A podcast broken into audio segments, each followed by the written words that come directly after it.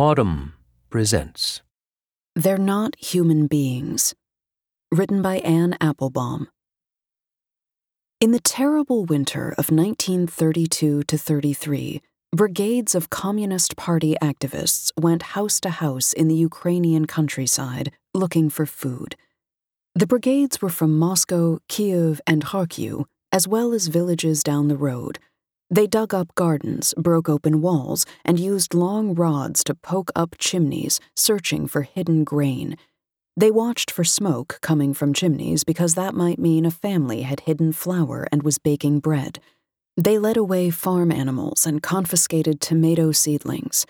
After they left, Ukrainian peasants, deprived of food, ate rats, frogs, and boiled grass. They gnawed on tree bark and leather.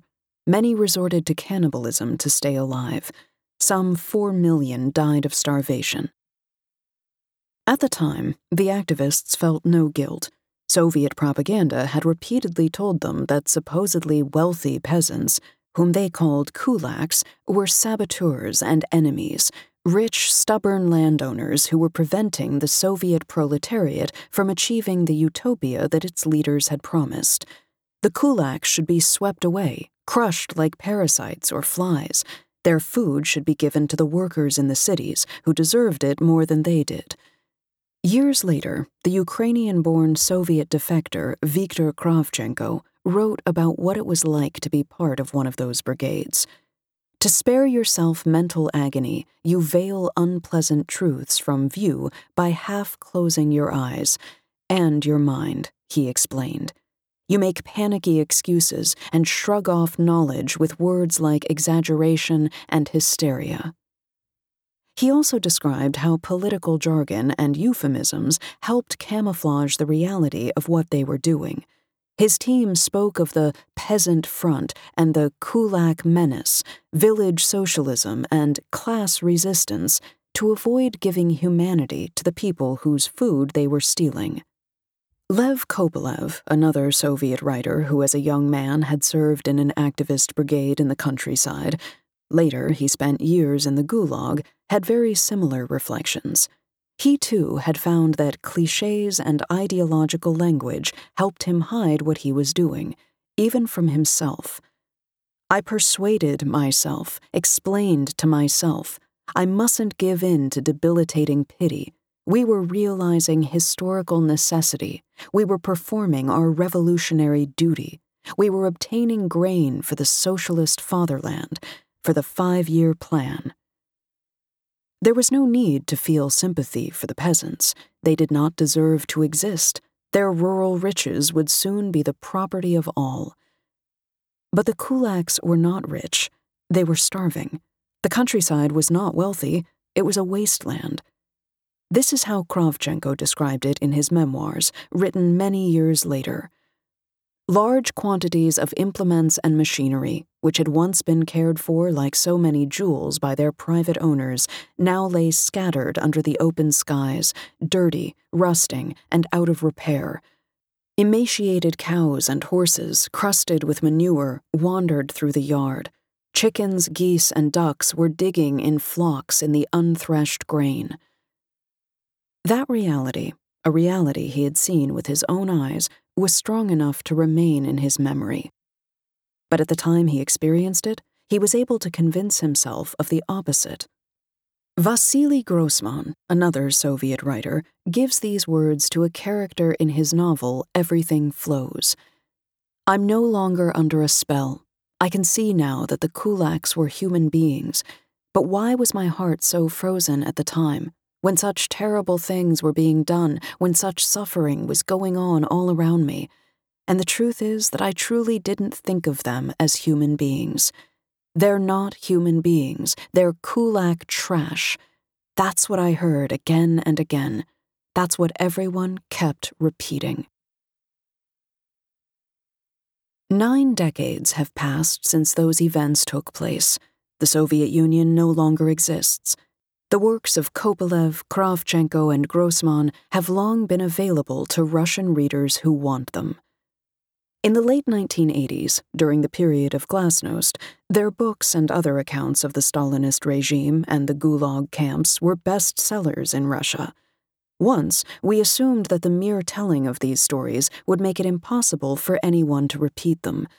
But although the same books are theoretically still available, few people buy them. Memorial, the most important historical society in Russia, has been forced to close Official museums and monuments to the victims remain small and obscure. Instead of declining, the Russian state's ability to disguise reality from its citizens and to dehumanize its enemies has grown stronger and more powerful than ever. Nowadays, less violence is required to misinform the public. There have been no mass arrests in Putin's Russia on the scale used in Stalin's Russia.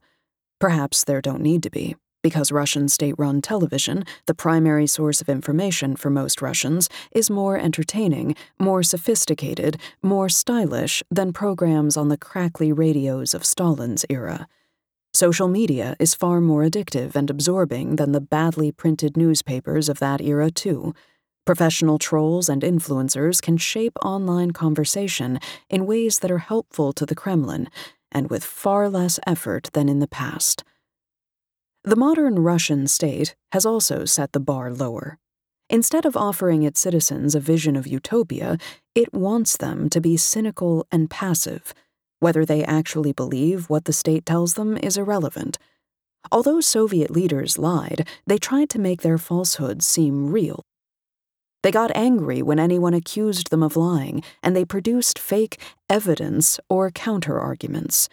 In Putin's Russia, Politicians and television personalities play a different game, one that we in America know from the political campaigns of Donald Trump.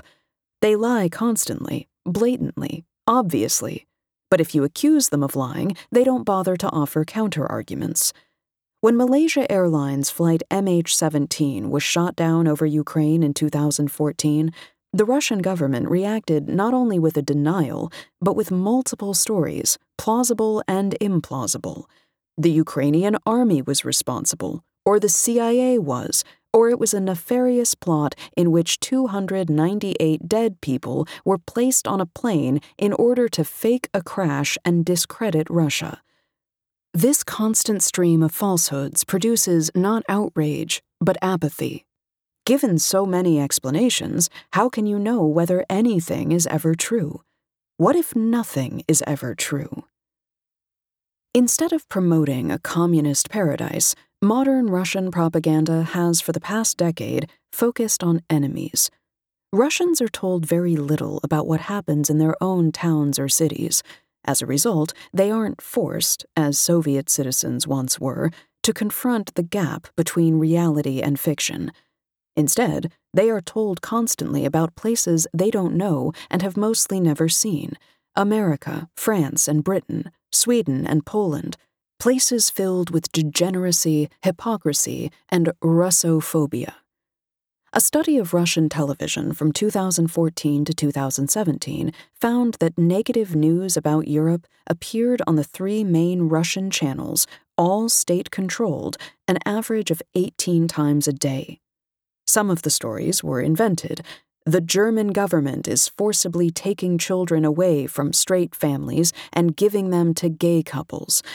But even true stories were picked to support the idea that daily life in Europe is frightening and chaotic. Europeans are weak and immoral. The European Union is aggressive and interventionist. If anything, the portrayal of America has been worse. U.S. citizens who rarely think about Russia would be stunned to learn how much time Russian state television devotes to the American people, American politics, even American culture wars. In March, the Russian President, Vladimir Putin, displayed an alarmingly intimate acquaintance with Twitter arguments about J.K. Rowling and her views on transgender rights at a press conference. It's hard to imagine any American politician, or indeed almost any American, talking about a popular Russian political controversy with the same fluency. But that's because no American politician lives and breathes the ups and downs of Russian partisan arguments in the same way that the Russian president lives and breathes the battles that take place on American cable networks and on social media. Battles in which his professional trolls and proxies compete and take sides, promoting whatever they think will be divisive and polarizing. Within the ever changing drama of anger and fear that unfolds every night on the Russian evening news, Ukraine has long played a special role. In Russian propaganda, Ukraine is a fake country, one without history or legitimacy, a place that is, in the words of Putin himself, nothing more than the southwest of Russia, an inalienable part of Russia's history, culture, and spiritual space Worse, Putin says, this fake state has been weaponized by the degenerate, dying Western powers into a hostile anti Russia. The Russian president has described Ukraine as fully controlled from the outside and as a colony with a puppet regime. He invaded Ukraine, he has said, in order to defend Russia from those who have taken Ukraine hostage and are trying to use it against our country and our people. In truth, Putin invaded Ukraine in order to turn it into a colony with a puppet regime himself, because he cannot conceive of it ever being anything else. His KGB influenced imagination does not allow for the possibility of authentic politics, grassroots movements, even public opinion. In Putin's language, and in the language of most Russian television commentators, the Ukrainians have no agency. They can't make choices for themselves. They can't elect a government for themselves. They aren't even human. They are Nazis. And so, like the kulaks before them, they can be eliminated with no remorse. The relationship between genocidal language and genocidal behavior is not automatic or even predictable. Human beings can insult one another, demean one another, and verbally abuse one another without trying to kill one another. But while not every use of genocidal hate speech leads to genocide, all genocides have been preceded by genocidal hate speech. The modern Russian propaganda state turned out to be the ideal vehicle both for carrying out mass murder and for hiding it from the public. The gray apparatchiks, FSB operatives, and well coiffed anchorwomen who organize and conduct the national conversation had for years been preparing their compatriots to feel no pity for Ukraine. They succeeded. From the first days of the war, it was evident that the Russian military had planned in advance for many civilians, perhaps millions, to be killed, wounded, or displaced from their homes in Ukraine. Other assaults on cities throughout history, Dresden, Coventry, Hiroshima, Nagasaki, took place only after years of terrible conflict. By contrast, systematic bombardment of civilians in Ukraine began only days into an unprovoked invasion. In the first week of the war, Russian missiles and artillery targeted apartment blocks, hospitals, and schools. As Russians occupied Ukrainian cities and towns, they kidnapped or murdered mayors, local councilors, even a museum director from Melitopol, spraying bullets and terror randomly on everyone else.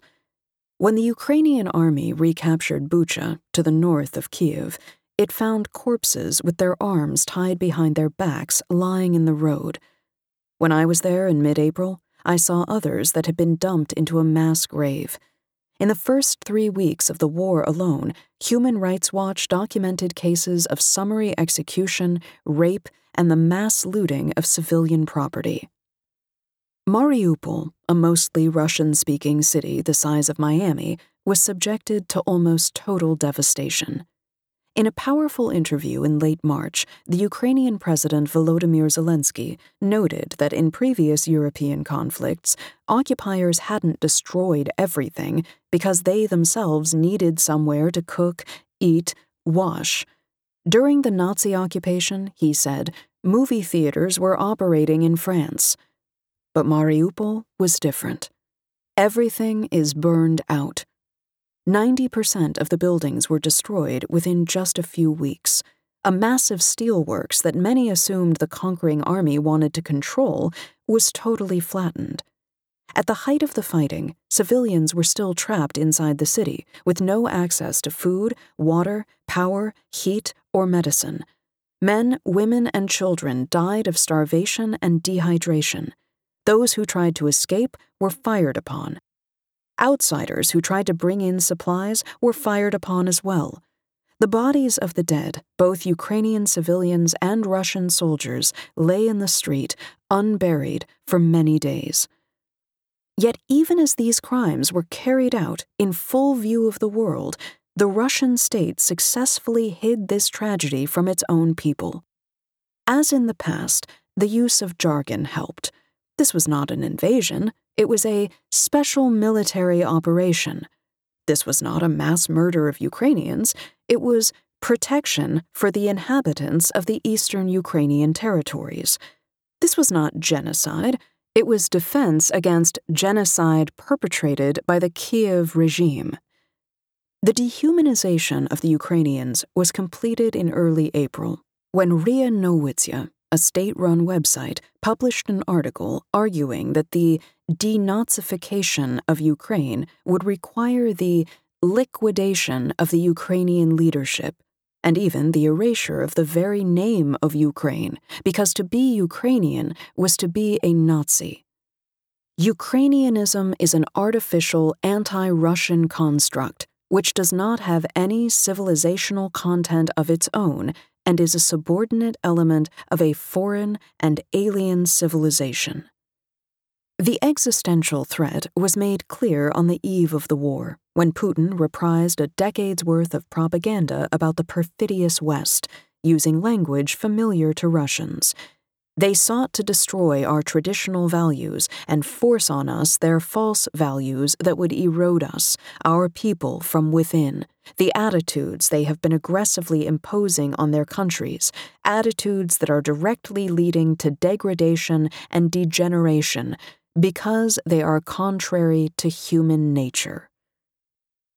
For anyone who might have accidentally seen photographs of Mariupol, explanations were provided. On March 23rd, Russian television did broadcast film of the city's ruins, drone footage, possibly stolen from CNN, but rather than take responsibility, they blamed the Ukrainians. One television anchorwoman, sounding sad, described the scene as a horrifying picture. Ukrainian nationalists, as they retreat, are trying to leave no stone unturned. The Russian Defense Ministry actually accused the Azov Battalion, a famously radical Ukrainian fighting force, of blowing up the Mariupol theater, where hundreds of families with children had been sheltering. Why would uber patriotic Ukrainian forces deliberately kill Ukrainian children?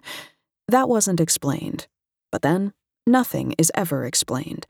And if nothing can be known for certain, then no one can be blamed. Maybe Ukrainian nationalists destroyed Mariupol, maybe not. No clear conclusions can be drawn, and no one can be held accountable. Few feel remorse. Published recordings of telephone calls between Russian soldiers and their families, they are using ordinary SIM cards, so it's easy to listen to them, are full of contempt for Ukrainians. I shot the car, one soldier tells a woman, perhaps his wife or sister, in one of the calls. Shoot the motherfuckers, she responds. As long as it's not you, fuck them. Fucking drug addicts and Nazis.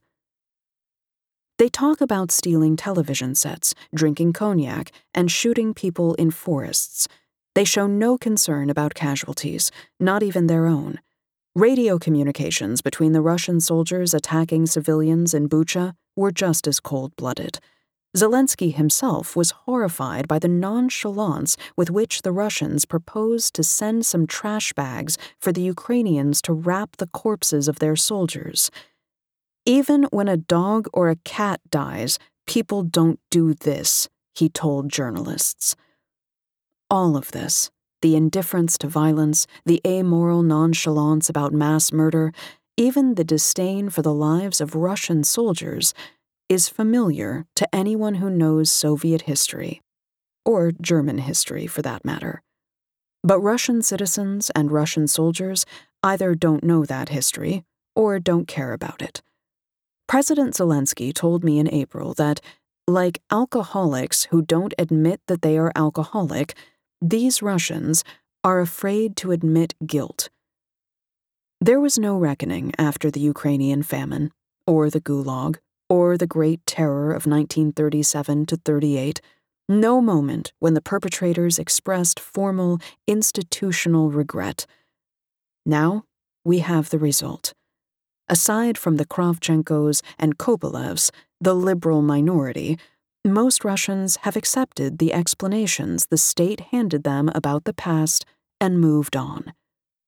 They're not human beings, they're kulak trash, they told themselves then. They're not human beings, they're Ukrainian Nazis, they tell themselves today. If you enjoyed this production, find the best long form articles read aloud in the Audm app, available now for iPhone and Android.